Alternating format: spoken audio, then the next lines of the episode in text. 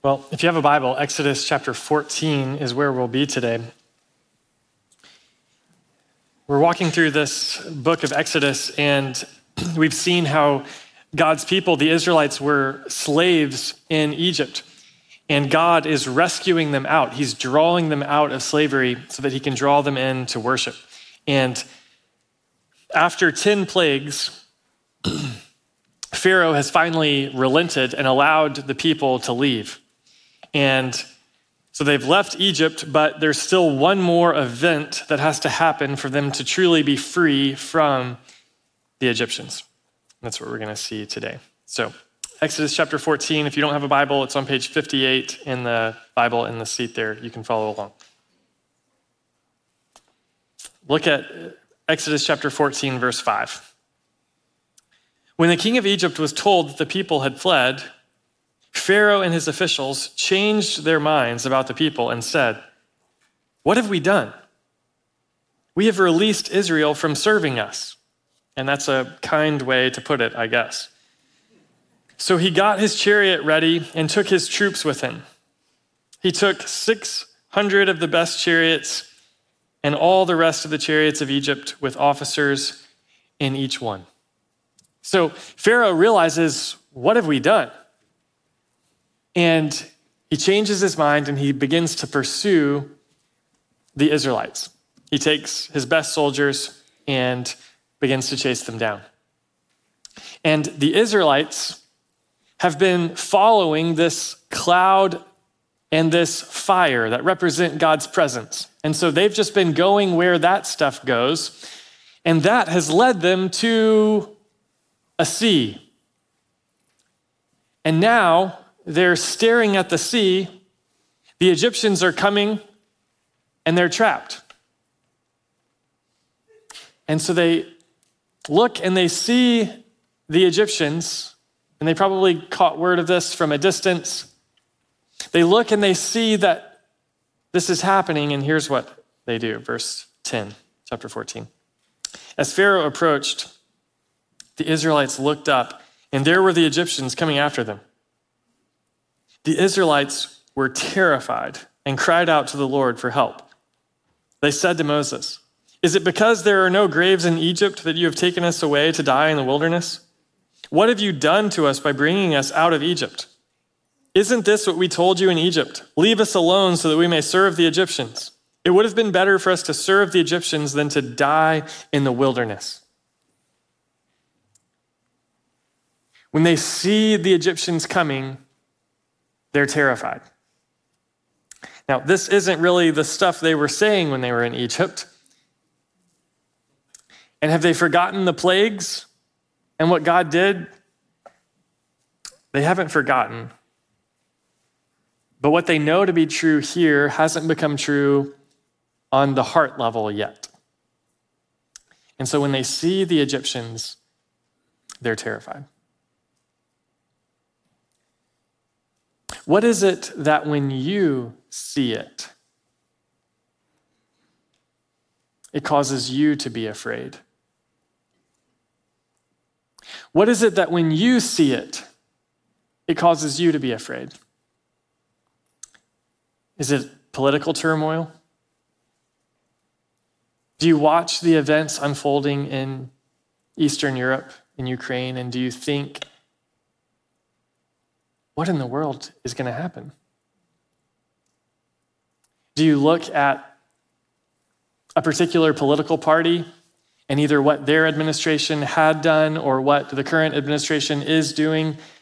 And when you see the political party and the actions that they've chosen to take, you feel afraid. Maybe it's not political turmoil that you see that causes you to be afraid. Maybe it's relational turmoil. Maybe you're a student or a kid in the room and you see your parents and the way that they talk to each other, and they think that you don't know anything's going on, but you do. And when you see that, it causes you to be afraid. What's going to happen? Maybe this is how you feel about one of your kids, your son or your daughter. Maybe this is how you feel about one of your grandkids. And you've lived enough life to know that when you see the pattern that's happening, the destination is, is not good. And so, because of what you see, it causes you to be afraid. Maybe this is happening with one of your friends. Maybe it's not a relational turmoil, maybe it's a health crisis. When you see the road that you're going to have to walk because of your diagnosis. You're afraid. Or when you see the road that a friend or family member is going to have to walk, it causes you to be afraid. Maybe it's a financial thing that when you see your cash flow, you get afraid. When you see your debt, you get afraid. What is it that when you see it, it causes you to be afraid? When the Israelites saw the Egyptians, when they looked up, they realized we're trapped at the sea, they were terrified. This text is designed to help people have courage, even when what they see terrifies them. How do you live with courage in the face of what you see? That's the question of this text. Courage is not the absence of fear. Courage is the willingness to strap on fear and move forward. How do you find the courage to face what you see? That's what we're going to find out today. In Exodus 14, after the people have called out against Moses, Here's what happens. Verse 13. But Moses said to the people, Don't be afraid. Stand firm and see the Lord's salvation that he will accomplish for you today. For the Egyptians you see today, you will never see again.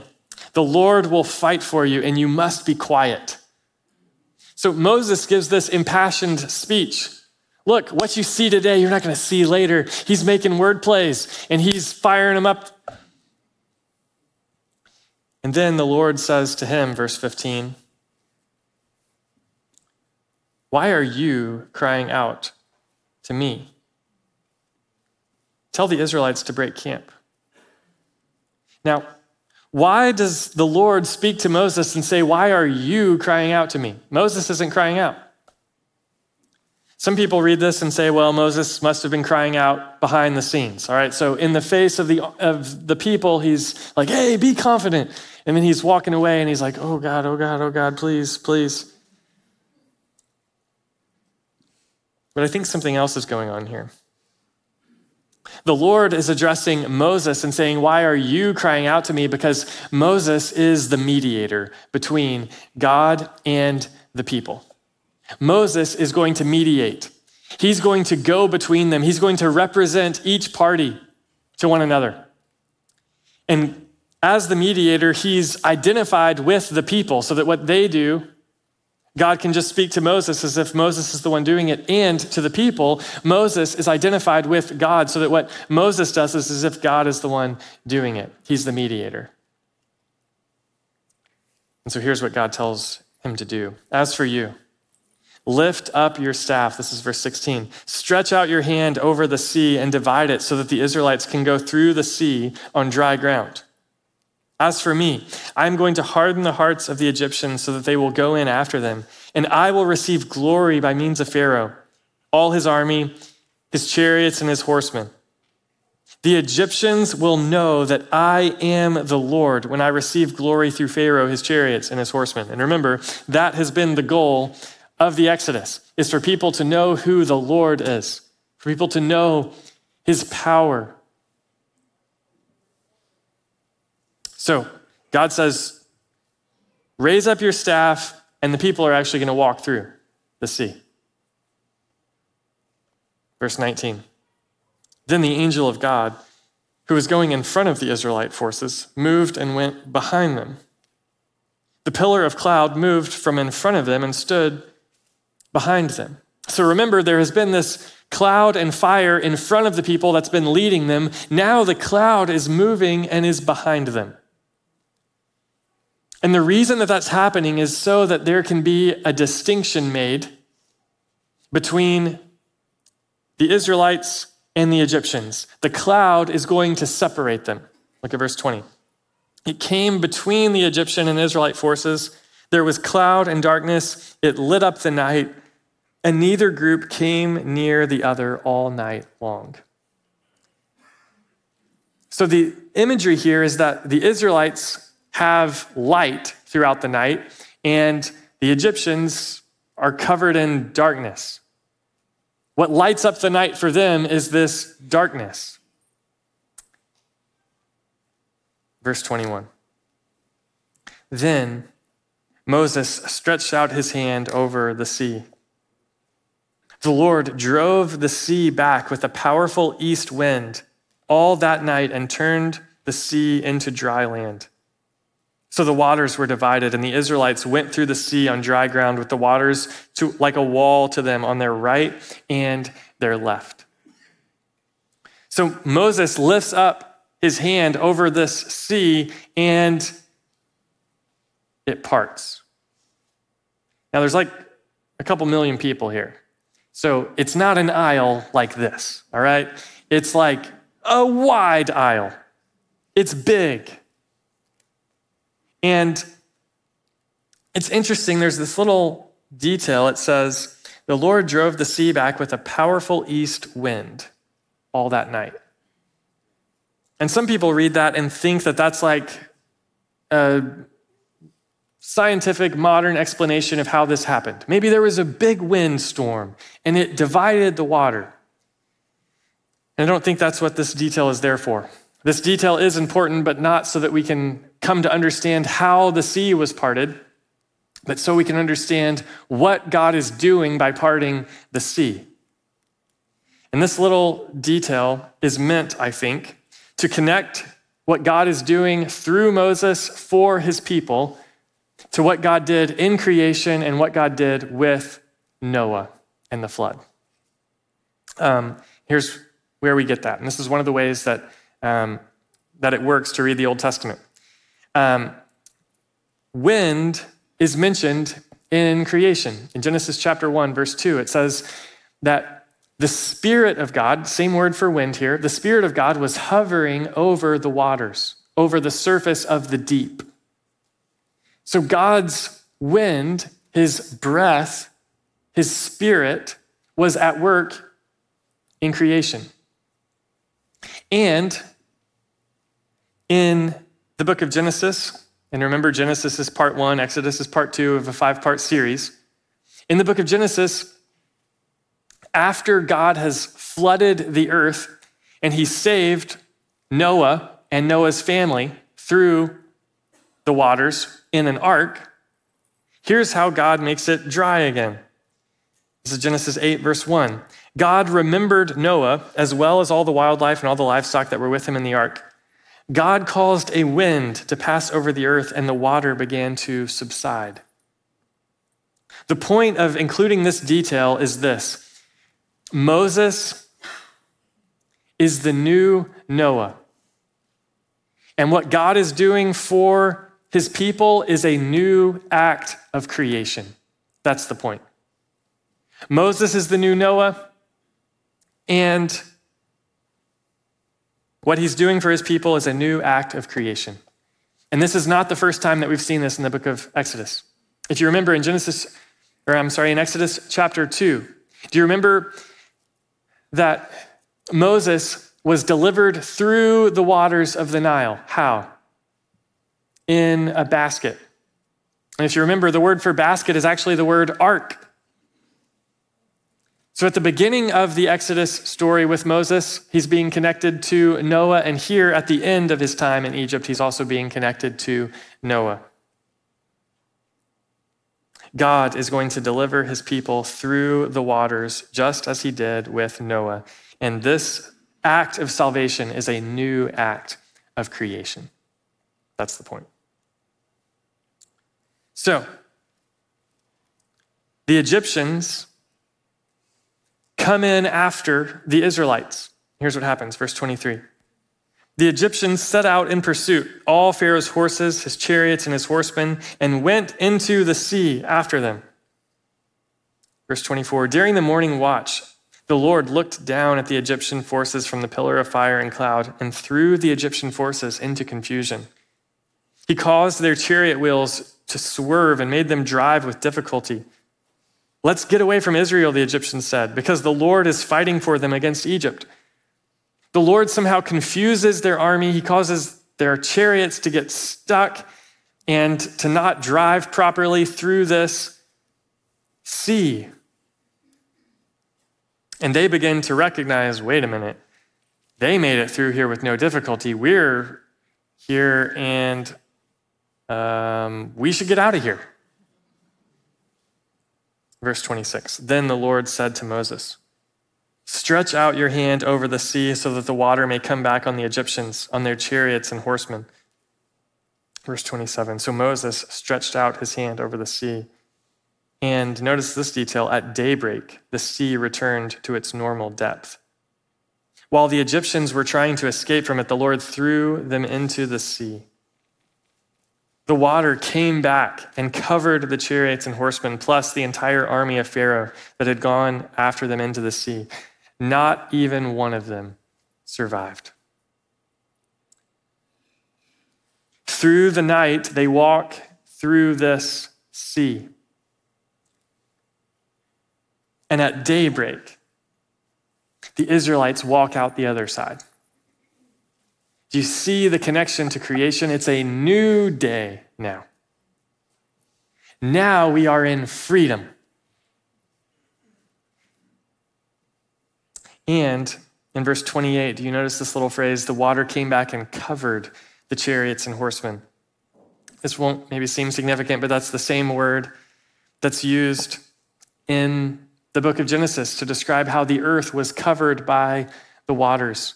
Again, this is an act of new creation, and it's connecting Moses with Noah. Verse 29. But the Israelites had walked through the sea on dry ground, with the waters like a wall on their right and their left. That day, the Lord saved Israel from the power of the Egyptians. Notice this, and Israel saw the Egyptians dead on the seashore. When Israel saw the great power that the Lord used against the Egyptians, the people feared the Lord and believed in him and in his servant Moses. God saved his people through the sea. And at the beginning of their encounter with the sea, they're afraid of the Egyptians. By the end of their encounter at the sea, they see the Egyptians dead on the seashore. And they now fear the Lord.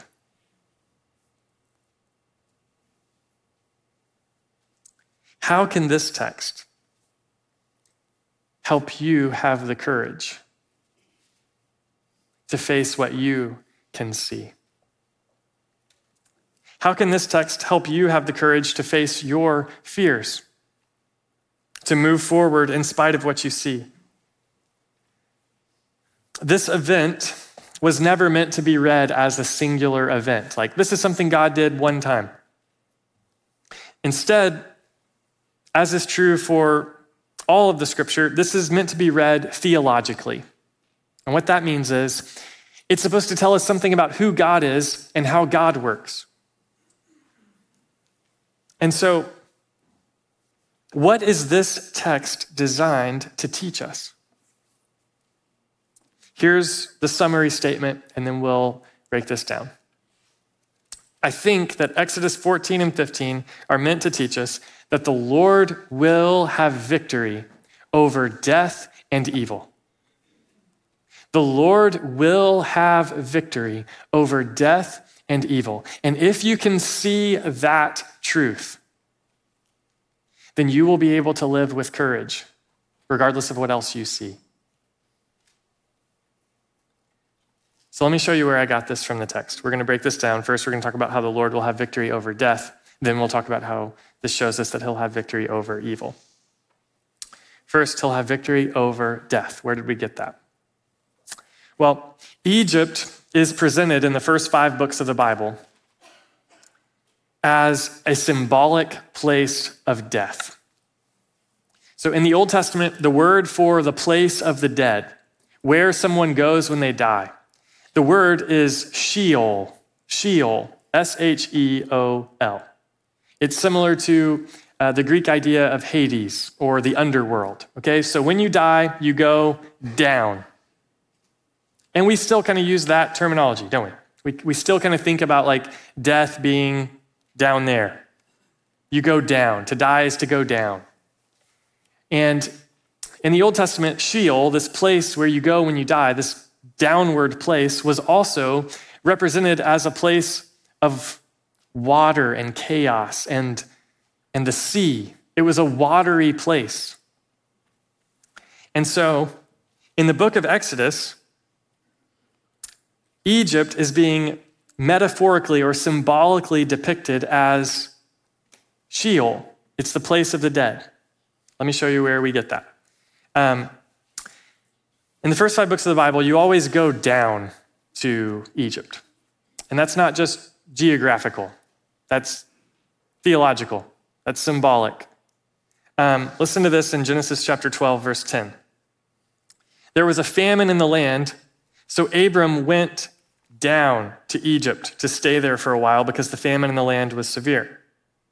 In Genesis 37, the main character of the book of Genesis is or the, the protagonist, I should say, is this man named Joseph. Joseph gets sold by his brothers into slavery in Egypt. And the caravan that they sell him to, it says, was going down to Egypt in Genesis 37. Then later, after they sell uh, this, their brother Joseph into slavery, they lie to their dad and say that he died by a wild animal. And when they go and tell their dad what's happened, he refuses to be comforted, and here's what happens. Same chapter, Genesis 37, verse 35. All his sons and daughters tried to comfort him, but he refused to be comforted. No, he said. Listen to this. I will go down to Sheol to my son mourning. And his father wept for him. He's saying, I'm going to live the rest of my life mourning over my son, and the next time I see my son is going to be in Sheol, the place of the dead. But as it turns out, his son was not dead. The next time he sees him is actually going to be in Egypt. And he's afraid to go to Egypt. And so here's what God tells him Genesis 46, verse 4. I will go down with you to Egypt, and I will also bring you back. Joseph, his son, will close your eyes when you die. And then, at the very end of the book of Genesis, like this is the last thing that happens in the book, here's what Joseph says Genesis chapter 50, verse 24 and 25. Joseph said to his brothers, I am about to die, but God will certainly come to your aid and bring you up from this land to the land he swore to give Abraham, Isaac, and Jacob. So Joseph made the sons of Israel take an oath. When God comes to your aid, you are to carry my bones up from here. Joseph dies in Egypt, the place of Sheol. And his bones get left there. Why? Because Egypt is like a place of death. But Joseph tells them, someday God's going to bring you up from here. And when that happens, take my bones with you. Why? Because I want to be in the land of the living. The book of Hebrews says that he was looking forward to the resurrection. And so,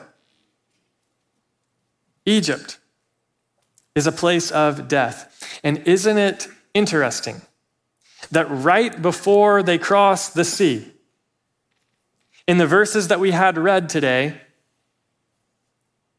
it mentions that they took Joseph's bones with them.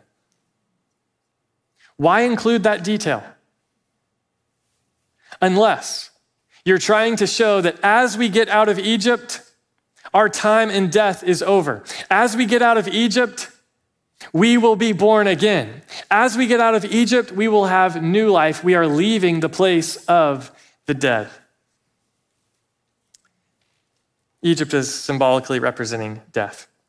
This is also seen in, think about this. This is just, uh, this is how um, Hebrew authors just are brilliant geniuses, okay? Think about how their time in Egypt is bracketed by water. And water is a symbol of the, the realm of the dead. All right, so in Exodus chapter 1, what's happening? Boys are getting drowned in the Nile, this great river. In Exodus chapter 14, their last encounter with the Egyptians, the Egyptians are getting drowned in the sea. Do you see how the point is we're supposed to connect their time in Egypt? It's bracketed by waters on both sides, drowning on both sides. It's like Egypt represents the place of the dead. And culturally, this is also fitting. The Egyptians were the ancient experts on mummification. So they're the ones who knew the most about death from a medical standpoint and the ones who knew most about death from a religious standpoint. And the place of mummies is the place God intends to bring his people out of. He's going to bring them out of the place of death. So this is sarcasm in Exodus chapter 14 when they are terrified and they say, uh, 14, verse 11. Is it because there are no graves in Egypt that you have taken us away out into the wilderness to die? No, the point is there are like lots and lots of graves. They celebrate graves in Egypt. They build graves, big ones, and they put all kinds of fancy stuff in there. And they love death in Egypt. And was it because we didn't have any graves? Moses, did you lead us out here because you didn't know where we would go if we died in Egypt? And so, oh, there wasn't room for us there. No, there's plenty of graves. That's the point. The point is, Egypt is associated with death. And so, for God to bring them through the sea what are we supposed to learn about God and how He works? God's salvation is like taking people from death to life. God, when He saves, does not just transport you from one dangerous circumstance to a safer circumstance. He doesn't just take you from one situation and put you in a better situation. Instead, when God saves, He brings you from death to life. And that means that this event in Exodus chapter 14 is actually a foreshadowing of an even better Exodus that God will work for his people. And he will not just bring them through the sea, but he will bring them through the sea. Not just this sea, but the sea the symbolic representation of death. That's what God will bring them through. He will bring them through death. And this is why Jesus is a far greater mediator than Moses, the book of Hebrews says. Jesus can be so identified with humanity and so identified with God that he alone is qualified to be the mediator, the go between. Why? Because he's truly man and truly God. And Jesus, the mediator, is cast into the sea, drowned in the depths of the sea by being nailed to a cross. And he walks through the sea anyway on dry ground by being raised from the dead. And he says, If you belong to me, this is your future too. If you belong to me, you will cross through the sea on dry ground. You will be raised from the dead. To be a follower of Jesus, to be a Christian, is not just to be someone who's trying harder now. To be a, a, real Christian is to be someone who has been brought from death to life. I was lost, but now I'm found. I was blind, but now I see. Salvation is, a, is an act of new creation. The old has gone, the new has come. We have been made alive together with Christ. And when he returns, we will be resurrected, just as he is resurrected. Going down to Egypt is like going down into the underworld. Being in Egypt is like being in the tomb. And God's salvation, even in Exodus, is a resurrection. So, what implications does this have? First, God gives us a picture of this that we're to remember. In the first service today, we had someone baptized who's from the Ukraine. And baptism is a picture of this truth that God brings people through the sea. He brings people through death. Listen to 1 Corinthians chapter 10, verses 1 and 2. The apostle Paul writes, "Now I do not want you to be unaware, brothers and sisters." Now, this will give you something to think about in the shower or wherever you do your best thinking that our ancestors were all under the cloud, all passed through the sea, referring to this event, Exodus 14. And all were baptized into Moses in the cloud and in the sea. He's comparing this event to baptism. And then in Romans chapter 6, verses 3 and 4, or are you unaware that all of us who were baptized into Christ Jesus were baptized into his death? Therefore, we were buried with him by baptism into death, in order that, just as Christ was raised from the dead by the glory of the Father, so we may too walk in newness of life. Baptism is a reminder not just of this story, that God took his people through the sea, but it's our story, that God will take us through death. Why? Because he took Jesus through death. This means that when we face death, we do grieve. Death is the last enemy, 1 Corinthians 15 says. Death is not our friend, it is the enemy. So when we face death, we do grieve, but we do not grieve like the rest of the world. Instead, we have hope because this Jesus who was crucified has been raised, and he will also bring with him those who belong to him. We will also be raised. So we grieve, but we grieve with hope. When we face death, we also may be afraid. And yet we can also have courage because we will cross through the sea on dry ground. This passage is intended to teach us that the Lord will have victory over death. The second thing that this is designed to teach us is that the Lord will have victory over evil.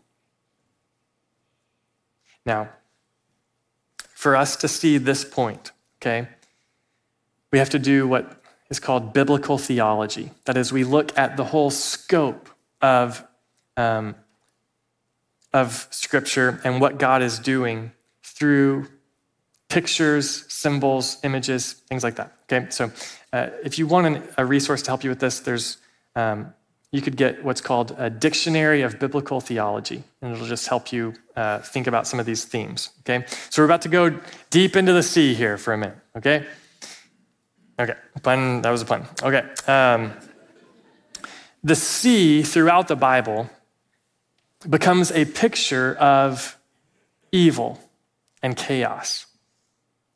So, the sea is the home to evil sea monsters and sea dragons, which are symbols of evil nations and evil kingdoms and evil rulers. Okay? Now, if this just sounds like super weird fantasy literature, it's the Bible. Okay? Um, so, one commentator says it like this um, the dragon represents true darkness, the horror of bitter tragedy and violent loss, the face of unbound evil and hatred. The dragon is the monster who assaults life and order, beauty and goodness, light and happiness. He's a beast of chaos who assaults God's creation. In the book of Isaiah and the book of Ezekiel, they compare Egypt and Pharaoh to these evil sea monsters. In Isaiah, this chapter, chapter 14, the passing of the sea, is symbolically compared to God slaying the sea dragon. Now, listen to this, okay? Isaiah chapter 51, verses 9 and 10. Wake up, wake up, arm of the Lord, clothe yourself with strength. Wake up as in days past, as in generations long ago. Wasn't it you who hacked Rahab to pieces? Rahab is the, the name of one of these sea monsters. Wasn't it you who hacked Rahab to pieces, who pierced the sea monster? Now, when is he talking about? When did God hack the sea monster and pierce the sea monster? Verse 10. Wasn't it you who dried up the sea, the waters of the great deep, who made the seabed into a road for the redeemed to pass over? What is Isaiah doing? He's interpreting this text symbolically as not only did God part the sea in history in Exodus 14, but this is a symbol for what God does all the time for his people. He's piercing the sea monster. That is, he's triumphing over the powers of evil. But here's the deal Pharaoh is not the ultimate dragon. Pharaoh is not the ultimate sea monster that needs to be slain. Instead, Pharaoh is simply a follower a seed, the Bible would say, of the real dragon who needs to be slain. This dragon is named Satan or the devil, the ultimate evil one. Listen to Isaiah chapter 27, verse 1. On that day, the Lord, with his relentless, large, strong sword, will bring judgment on Leviathan, another name for one of these sea creatures. This Leviathan is the fleeing serpent. Leviathan, the twisting serpent. He will slay the monster that is in the sea. What is he doing? Isaiah is connecting the sea monster to the ancient serpent from Genesis chapter 3. And he's saying, God will slay the monster.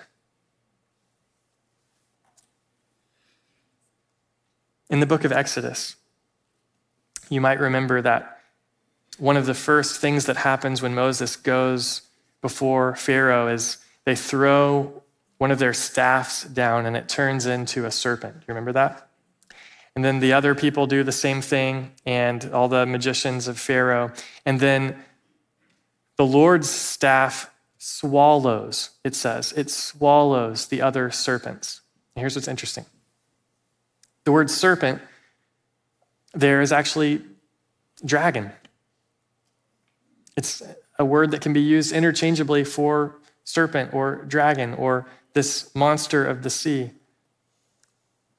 And so God is swallowing the other monsters. And then he gets through the sea, and after they get to the other side, God's people write a song and they sing of their salvation and deliverance. And here's what they say in Exodus 15, verse 12 You stretched out your right hand, and the earth swallowed them. It's the only two times the word swallowed is used. It's a connection. It's saying, Look, look, look. The Lord is conquering the evil one. God's salvation in the Exodus is being depicted as a victory over the powers of evil. Evil nations will rise up, but ultimately they will be cast down. Evil dictators will rise up, but ultimately they will be cast down. And this means that the Red Sea, the crossing of the sea, is a foreshadowing of the greater exodus that God accomplishes through his son, Jesus. Think about this. Jesus is in a boat one day and there's a storm on the sea and he calms it. Jesus walks on the sea. Why does he do that? Just because it was a cool miracle? Why wasn't he levitating rocks? That would have been cool. Why is he walking on the sea? Because the sea is a picture of evil. This is why the apostle Paul says in Colossians chapter 2, talking about Jesus' death on the cross, he says, Colossians 2:15, he disarmed the rulers and authorities, the powers, and disgraced them publicly. He triumphed over them in him. God triumphed over those evil forces in Jesus on the cross. This is why in Revelation chapter 12, it's describing how Satan fell to the earth. And it says, Revelation 12, 9. So the great dragon was thrown out, the ancient serpent who is called the devil and Satan, the one who deceives the whole world. He was thrown to earth and his angels with him. And then, at the end of Revelation, Revelation chapter 20, verse 2, Jesus returns and it says, He, that's Jesus, seized the dragon, that ancient serpent who is the devil and Satan, and bound him for a thousand years. And then how does the whole story end? Revelation 21, verse 1. Then I saw a new heaven and a new earth, for the first heaven and first earth had passed away, and the sea was no more. Does that mean there's no beaches in heaven? Or does it mean that when Jesus returns, the ancient dragon who belongs to the sea, the place of evil and chaos, will be slain?